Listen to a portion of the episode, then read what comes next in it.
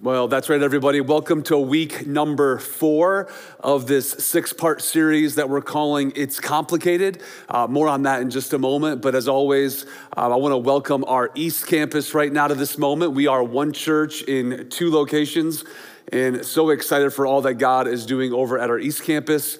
And also a massive shout out to everybody who's joining with us right now online, whether it's our online campus, Facebook, YouTube channel however, whenever, whatever brought you to the moment. We're glad you're with us.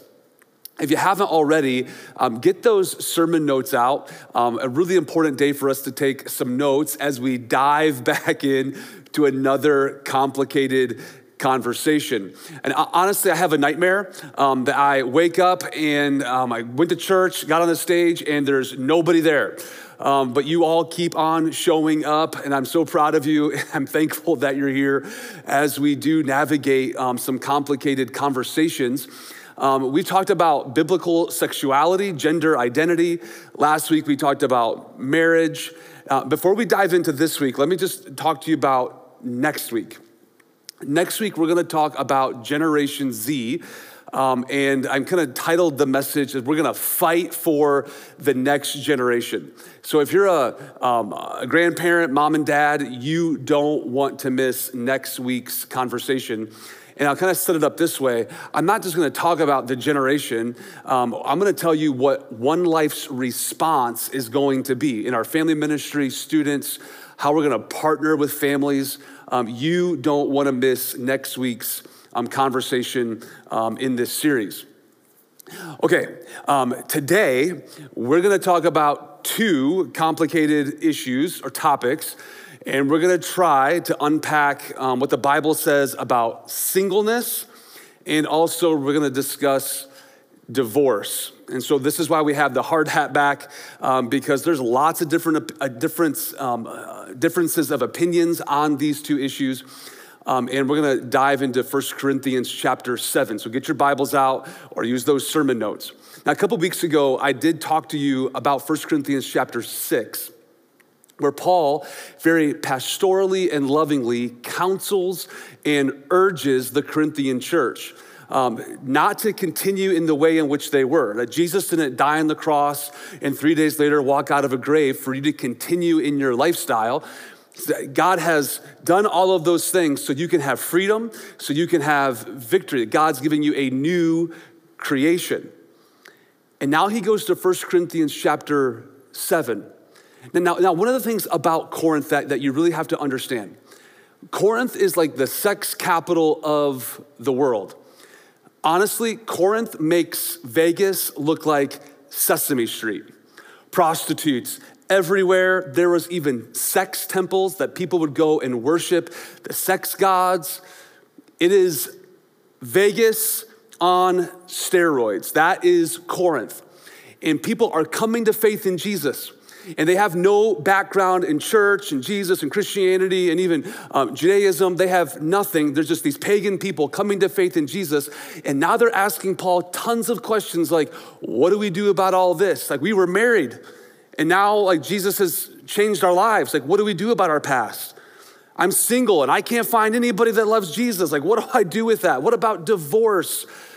And Paul in 1 Corinthians chapter 7, he kicks off and he says, okay, now regarding the questions that you asked in your letter. So we don't know exactly how this played out, but Paul was sent a letter from the Corinthian church asking all of these types of questions. One of the important things about accurate Bible interpretation is that you have to go back to the original author. And then what is the original author saying or, or writing to? So now we know, okay, it's Paul. He's writing to the Corinthian church who are being saved from this very pagan sexual culture. Um, and for us, 2023, we understand the author, we understand who he's writing to, what he's conveying, the, the big principles, and then we today take those our overarching principles and we apply them to our life in 2023. So they're asking Paul questions. Here are a couple of the questions that I think the people in Corinth were asking Paul. I think they were asking Paul, hey, hey, I'm married. I came to church in Corinth and my husband didn't. And I met Jesus and now I got water baptized and my husband, he's not interested in all that. My husband is upset and he's saying, hey, wait a second. This is a bait and switch. I didn't marry a Christian. I married the person who would go with me to the sex temple. Hey, Paul, what do I do with all of that? I think they're asking these questions. Paul, I'm single. I'm ready to mingle and I really want to be married, but Paul, it's a jungle out there in Corinth. The dating scene is crazy.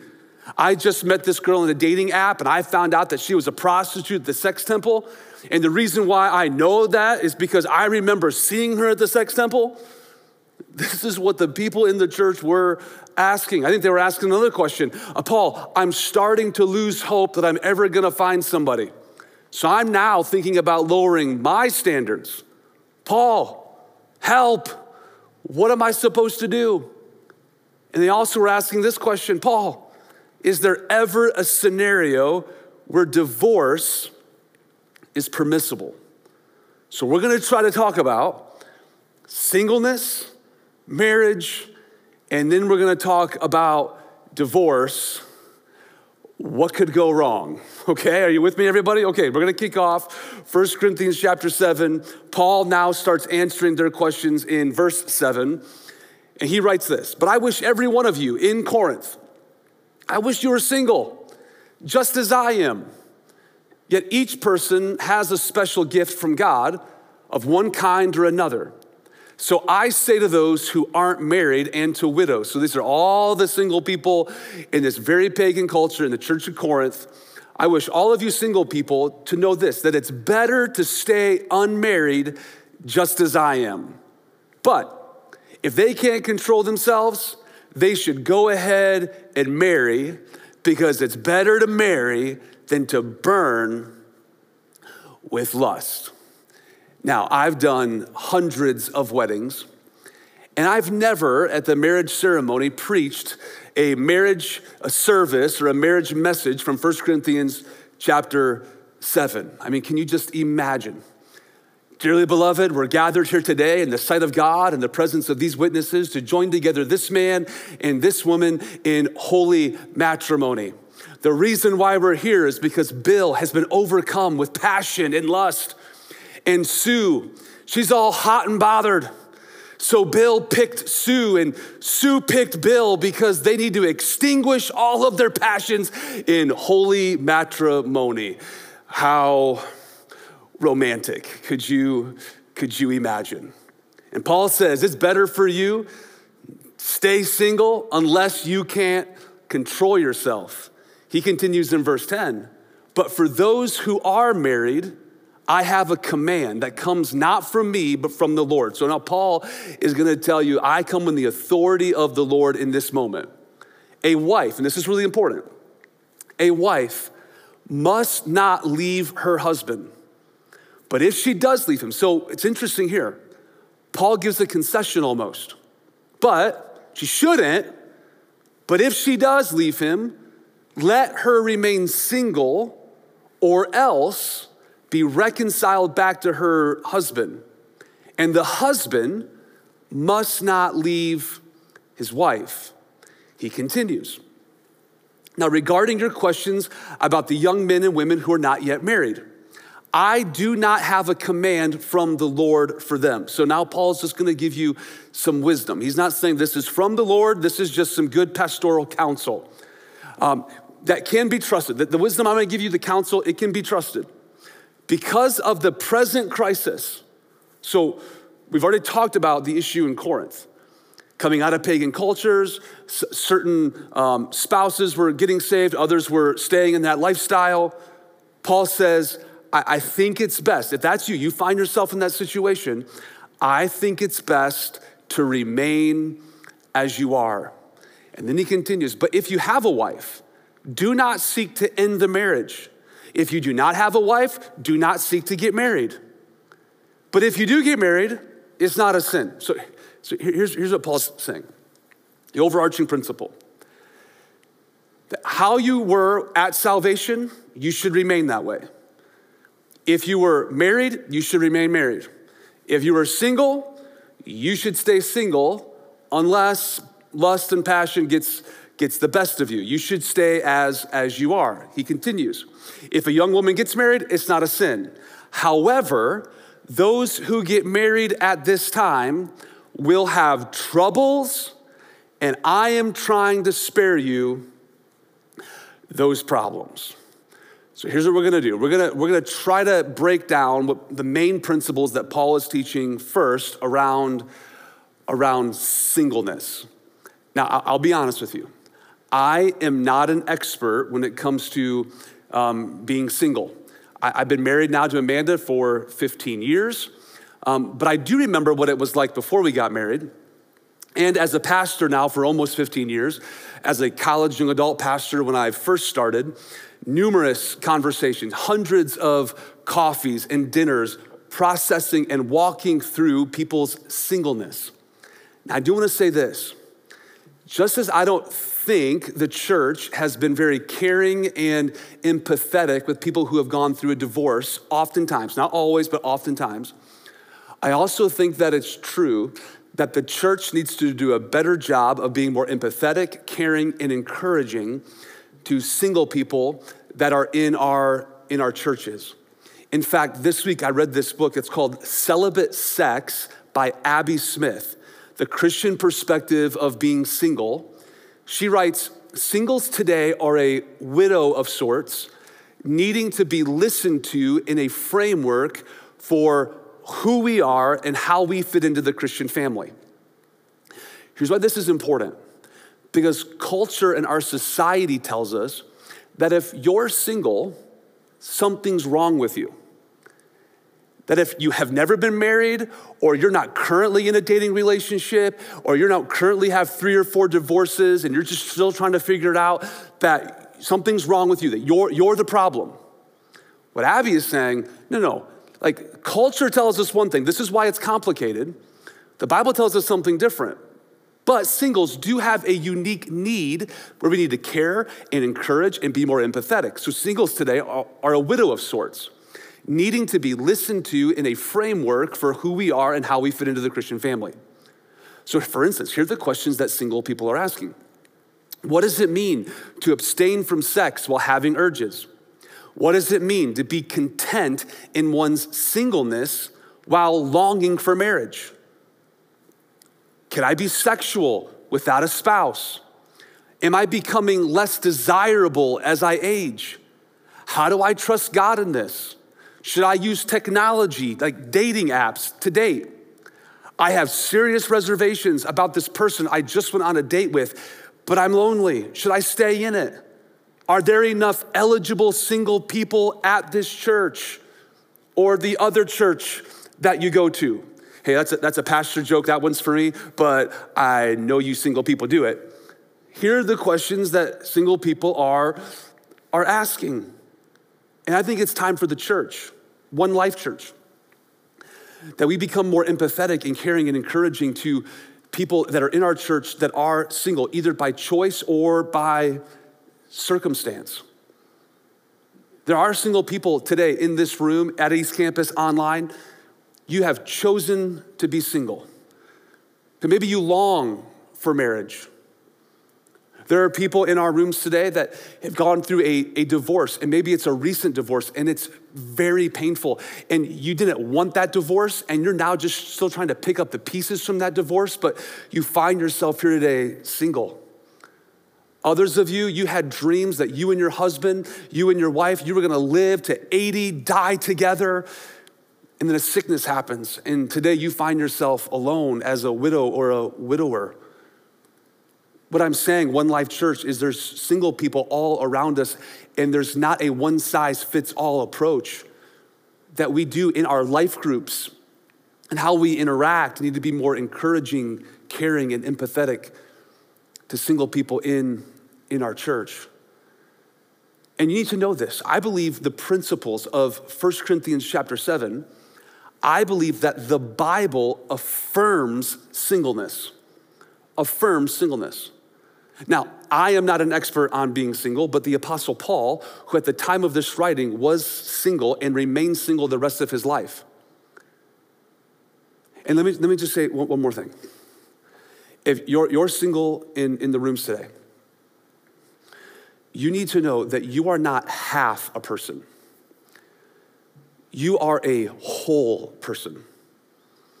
You're a whole person. And Paul affirms this, the Bible affirms it, and even Paul goes too far and says, I wish everyone that I knew were single like I am. Paul doesn't say, I just wish you were single until something better comes along, until you find Mr. or Mrs. Right. No, Paul says, forget about all that. Like, I wish everyone could experience what I'm experiencing as, as, a single, as a single adult. He affirms it. I don't know if you've ever thought about this, but Jesus, the central figure of our faith, the most complete person who ever walked the face of the earth, was single. He never had sex, he never got married, he never had kids, and he is the most complete person that ever lived. And know the argument you're saying, well, Jared, he, he was 100% God. Yes, but he was also 100% man. And the Bible says that he was tempted in every way like we are, yet he didn't sin. So he knows what it's like to long for a companion, he knows what it's like to have those certain temptations. If you're single, that should affirm your singleness. You are whole, you are complete, you are not half a person. The Bible affirms you today. And here's how it affirms you. First, the Bible views singleness as a gift. It's a gift. Now, now Paul talks about this, but I, I, I do believe that singleness can be a spiritual gift for some people. It can be a spiritual gift. Now, the moment you get saved, the Holy Spirit gives you spiritual gifts. Singleness is a spiritual gift. Now, anecdotally, not many people would say, That's my gift. So don't think of it as a lifelong gift, but maybe this is a certain gift that God has for you right now, that this is a, a season in, in your life. It's, it's a gift. Here's why it's a gift. Paul actually talks about this in verse 32. I want you to be free, he's talking to the single people, from the concerns of this life. An unmarried man can spend his time doing the Lord's work and thinking how to please him. But a married man has to think about his earthly responsibilities and how to please his wife. His interests are divided. Divided. Now, last week, when I talked about marriage as a covenant, the moment you say, I do, for better, for worse, richer or poor, that's a covenant relationship that should never be broken. Inside the covenant, there are certain rights that we give up, that we lay down. We give up the right to privacy. We give up the right to ownership. It's no longer my stuff, it's our stuff. I signed the deed over to my spouse. And I give up the right to priority. That I don't live my life for myself, I live my life for the covenant, for the marriage relationship. When, when you're married, and all the married people can attest to this, your life becomes more complicated. And then when you add kids into the mix, your life infinitely more become, it becomes more complicated. And that's exactly what Paul is saying. When you're married, your interests are divided. So, single people, you may not view it right now. It may just be a season of your life, but your singleness is a gift. Paul just piggybacks on this and says the same thing. In the same way, a woman who is no longer married or has never been married can be devoted to the Lord and in holy body and in spirit. But a married woman has to think about her earthly responsibilities and how to please her husband. And he says, I am saying all of this for your benefit, single people, not to place restrictions on you. I want you to do whatever will help you serve the Lord best with as few distractions as possible. Singleness is a gift. Here's the second way the Bible affirms singleness is the Bible views singleness as, as an opportunity. Now, I'll speak to the younger singles in the room for just a moment. Because you would say, this singleness, this is just a season. Like I, I, I have longings to get married oftentimes what I've noticed with certain people or certain singles is that when they have the desire to get married, nothing wrong with the desire, but they become so narrowly focused on finding a spouse or they meet somebody and then they just shut off the world around them and they have no blind. It's just everything is about finding a spouse, finding a spouse, finding a spouse. And this is true about both guys and girls. And the truth is, is when we have our focus in like this, we miss out on all of the opportunities that God is doing around us. That in this season of singleness, God has people that He wants you to serve, and He has His kingdom that He wants you to help impact. Your singleness is an opportunity for you to do incredible, incredible things. Don't be so focused that you miss out on all that God is doing. I read an article this week. I was shocked. Now I'm gonna pick on the gentleman for just a minute. So I think that this statistic is mostly true about guys. I read an article this week that said that the average dude, by the time they turn 21, has spent, listen to this, 10,000 hours playing video games. 10,000 hours playing video games.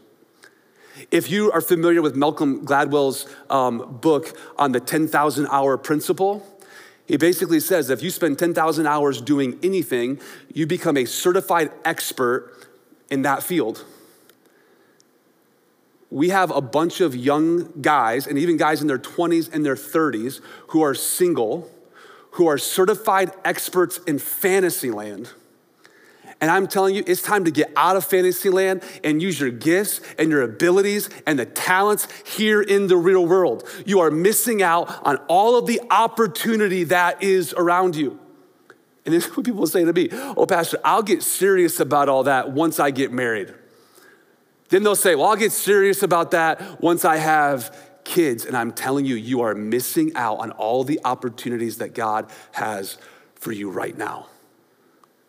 You ever heard of hashtag FOMO, fear of missing out? We're gonna coin a new one here at One Life. Um, it probably won't stick, but we're gonna call it FOSO, fear of squandering opportunities. If you're single in the room, whether by choice or by circumstance, the Bible affirms you today. It's a gift. And there are opportunities that you can have right now that nobody else can have. Don't squander the opportunities that God has for you. And if you would say, Jared, okay, it's, it's a season of my life, but the longing of my heart is to get married, you're, you're in good luck. In two weeks, we're going to have a conversation around how to date in today's hookup culture. Um, you don't want to miss that message in, in two weeks. So that's singleness. Now we're to shift gears and we're to talk about divorce. Now, before we dive into this very complicated issue, I want to remind you of our three ground rules that I laid out several weeks ago. Here's ground rule number one I don't have time to address every situation or every objection. So, as we go through this conversation, you might say, Yeah, but what about? And I would agree with you, I just don't have time to address it. Or you would say, well, that hasn't been my experience, and I would agree with you. Um, again, I just don't have time to address it. However, in several weeks from now, we're gonna have a series called Masterclass Sermon on the Mount, Jesus' famous sermon. Jesus addresses divorce, and in a few weeks, I'm going to address divorce in even more detail, so just hang on. The second ground rule um, is that it's okay if you disagree. With crowds of this size, online in both locations, I know when we talk about something like this, there's gonna be lots of difference, differences of opinion, and I'm okay with that. But just because we may disagree doesn't mean that we can't love each other and show respect to one another. There's a lot of smart people who love Jesus dearly that have different views on what we're about to talk about. And the third thing I wanna just say from the get is eh, we're gonna speak the truth in love. Because I know there are many people who have gone through the pain of divorce. And I hope you understand my heart with this is that we love you, God loves you. Um, and we're gonna speak the truth, but we're gonna do it in a Christ honoring and Christ loving way. So let's talk about divorce. And I wanna talk about it in a very practical sense. Because here's what I've discovered that when people are drowning, they don't need the Greek word for life raft. You know what they need? They need you to throw them a life raft. And I know that there are people that have walked into our rooms today, and you would just admit, you would say, Our marriage is in trouble. Like, it's drowning. And, and we are wondering, is divorce the next step for us? Like, what, what do we do? As we talk about divorce, I think it's really important that we understand not just the covenant side, which I talked about last week, but if you really understand Genesis and how God created man and woman in the marriage covenant, there is a pathway, there is, there is a clear way in which relationships work. Here's the first thing it's gonna be so simplistic. But when it comes to your marriage, and maybe you're like, I don't know if this is gonna work out or not, you gotta go back and remember that before anything else, you're a Christian. You're a Christian. It amazes me that when couples call us and ask for help, we'll come in, we'll sit down with them, and they can't even be Christian to one another. Like, go back to the fruit of the Spirit. It's love, joy, peace, patience, kindness, goodness, self control. Like, work on being a good Christian first. Allow the Holy Spirit to work in and, and through you. Allow that to be the focus. And when you work on being a good Christian, the second step in this pathway to marriage is, is friendship. Is friendship. Think about the creation of man and woman. So, God created Adam from the dust. The Bible says that Adam and God had a very unique and special bond, communion in the garden. There was Adam being a Christian.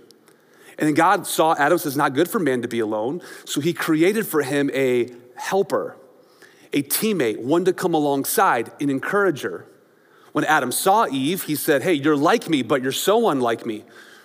And I want to come alongside you and I want to help you and I want to encourage you. What was happening? It was a friendship, a friendship. And after friendship, what's the third thing that God told Adam and Eve? Be fruitful and multiply. Like go have sex, go work on being a, a spouse. Our current culture tells us work on this. Get this all like spicy, and you got to work on the spouse stuff, and that'll solve everything else. No, according to the Bible, this is why it's so complicated for people to understand this. Work on being a good Christian first. And then in the context of covenant relationship, like you make sure your spouse is your very best friend. And I think sometimes we have this backward. And I cringe every time I hear somebody say this. Oh, I have a work wife. She's my work wife. We talk about everything. We go to dinner, everything that's going on in my life, she knows. In fact, all the issues with my spouse, I talk to her because it's really good to get a female's perspective on things. She's my work wife. Then I'll hear um, the wife say, Oh, well, there's this guy at the gym. I'm not really even attracted to him. I mean, not, not, not really my type. But yeah, I, I like to talk to him about what's going on in my life. It's good to get a man's perspective. And we spend all of this energy and all this creativity becoming friends with people that aren't our spouse. I'm telling you, if you'll be a Christian first, if you will protect the intimacy of your friendship in marriage, all of this spouse stuff figures itself out. Christian friend, spouse. And then you're going to ask the question. You're going to say, well, Jared, we, we tried to work on all this, but we, we, it's not going to work. For we, we tried to be Christian, we tried to be a friend, and we, this, does the Bible ever talk about, about this? The Bible says that God hates divorce. He doesn't hate divorced people. He hates divorce because of what divorce does, the pain that it causes. And anybody who's gone through a divorce knows exactly what I'm talking about. Any child who's gone through divorce, seeing their parents split up, knows exactly what I'm talking about. Because the scripture says, skip that, skip the next one. The scripture says, go to the next, Divorce should not be a first response, but a last resort. Should not be a first response, but a last resort. Here's what the scripture says this is the words of Jesus. Since they are no longer two, man and wife, let no one split apart what God has joined together because marriage is a covenant, not a contract. And when you begin to break the covenant, you are ripping apart what God has brought together. Divorce is not God's plan, it's not God's best. And then the questions will come, well, what about what about adultery? Like certainly, like that's a that's a thing. Well, Jesus actually talks about this. In Matthew chapter 19, Jesus says, Moses permitted divorce only as a concession to your hard heart. So that's really important. Don't miss that. Because of sin, because of unrepentant sin that was happening, Moses is like, fine, you're causing so much damage and so much pain anyway. Like, I guess I'll concede. But it was not what God had originally intended, not his will. And I tell you this whoever divorces his wife and marries someone else commits adultery unless his wife has been unfaithful. Now, let me just say this for a moment. Oftentimes in adultery, I think what is neat, it's almost like if you sprain an ankle, you don't run into the emergency room and say, Doc, you got to amputate my leg. It hurts so bad. No, the doctor would say, time out. Before we go to extreme measures, because divorce should be our last response, let's take you off of your ankle, which I do often counsel. There might be a season of separation that is needed. Then let's rehab the ankle. Let's get you walking again. Let's get you running. And eventually you'll be able to use your leg exactly the way that you did before, but it's gonna take a lot of hard work and a lot of rehab and a lot of, and a lot of pain. Second, people would say, what about abandonment? What do we do about that? And actually, this is where Paul talks about this in 1 Corinthians chapter 7.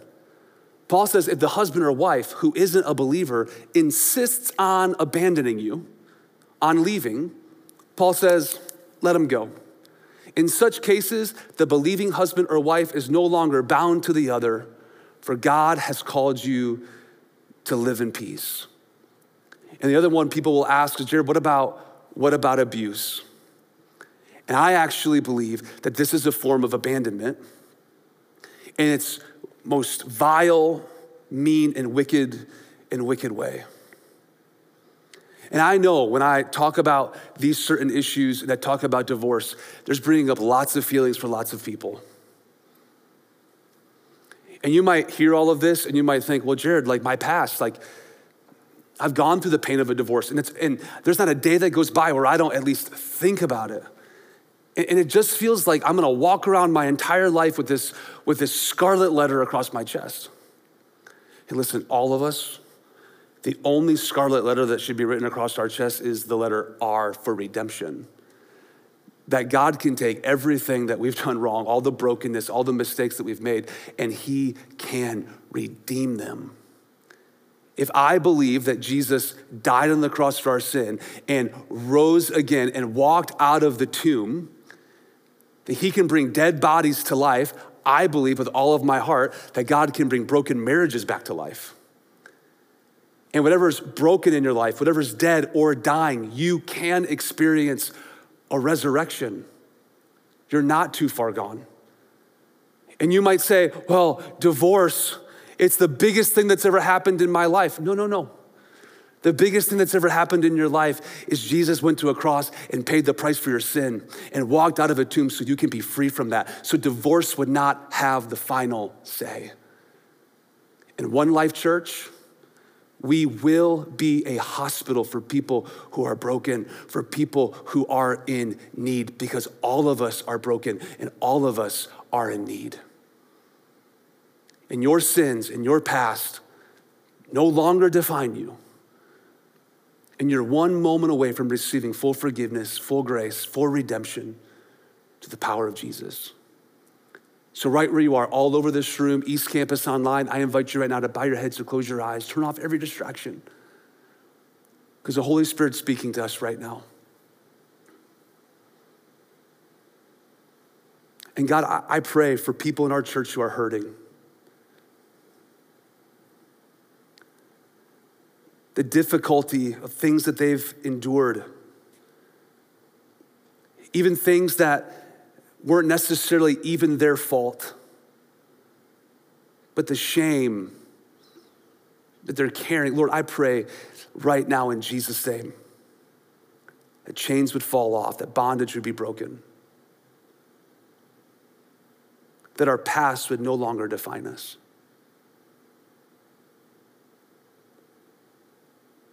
heal hearts.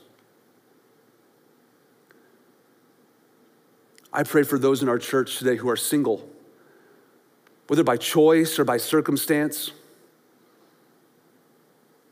I pray that they would sense your affirmation for who they are. And they're not half a person, but they're a whole person. They would understand that this season of their life, or maybe even uh, their entire life, that it's a gift. And there are so many opportunities that you're asking them to step into.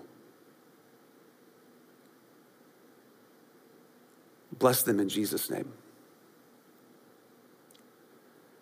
With your heads bowed and your eyes still closed, some of you today, maybe it's not the pain of a divorce, but there's some things in your life that you would say, they, they define me. And they're not good things. There, there are things that you wish that you could redo. And it's holding you back. And it's keeping you from experience all that God has for you. And maybe you would even say, you know, I've been going my own way. I know God's been speaking to me, but I've been keeping him at a distance. But today, in the quietness of this moment, you know you need to turn your life over to him completely. Let him rewrite your story. If that's you, and today you know you need to begin a real relationship with God, I invite you to pray this prayer. Put it in your own words, but mean it in your heart. Say, Today, God, I give you my whole life. I give you everything. I'm sorry for going my own way. I'm sorry for keeping you at a distance. But today I receive your grace and your mercy. Rewrite my story. Make me whole, make me new.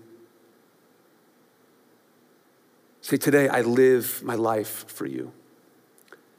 Thank you for dying on the cross for my sin. Thank you for walking out of that grave. Thank you for the future that can be found in you. Now, Holy Spirit, I thank you for every person who's praying that prayer. Some today are praying that prayer for the very first time. Others, it might be a prayer of rededication. But Lord, we know, you know right where they are. And today we celebrate that you are still changing lives. We honor you today in Jesus' name. Amen.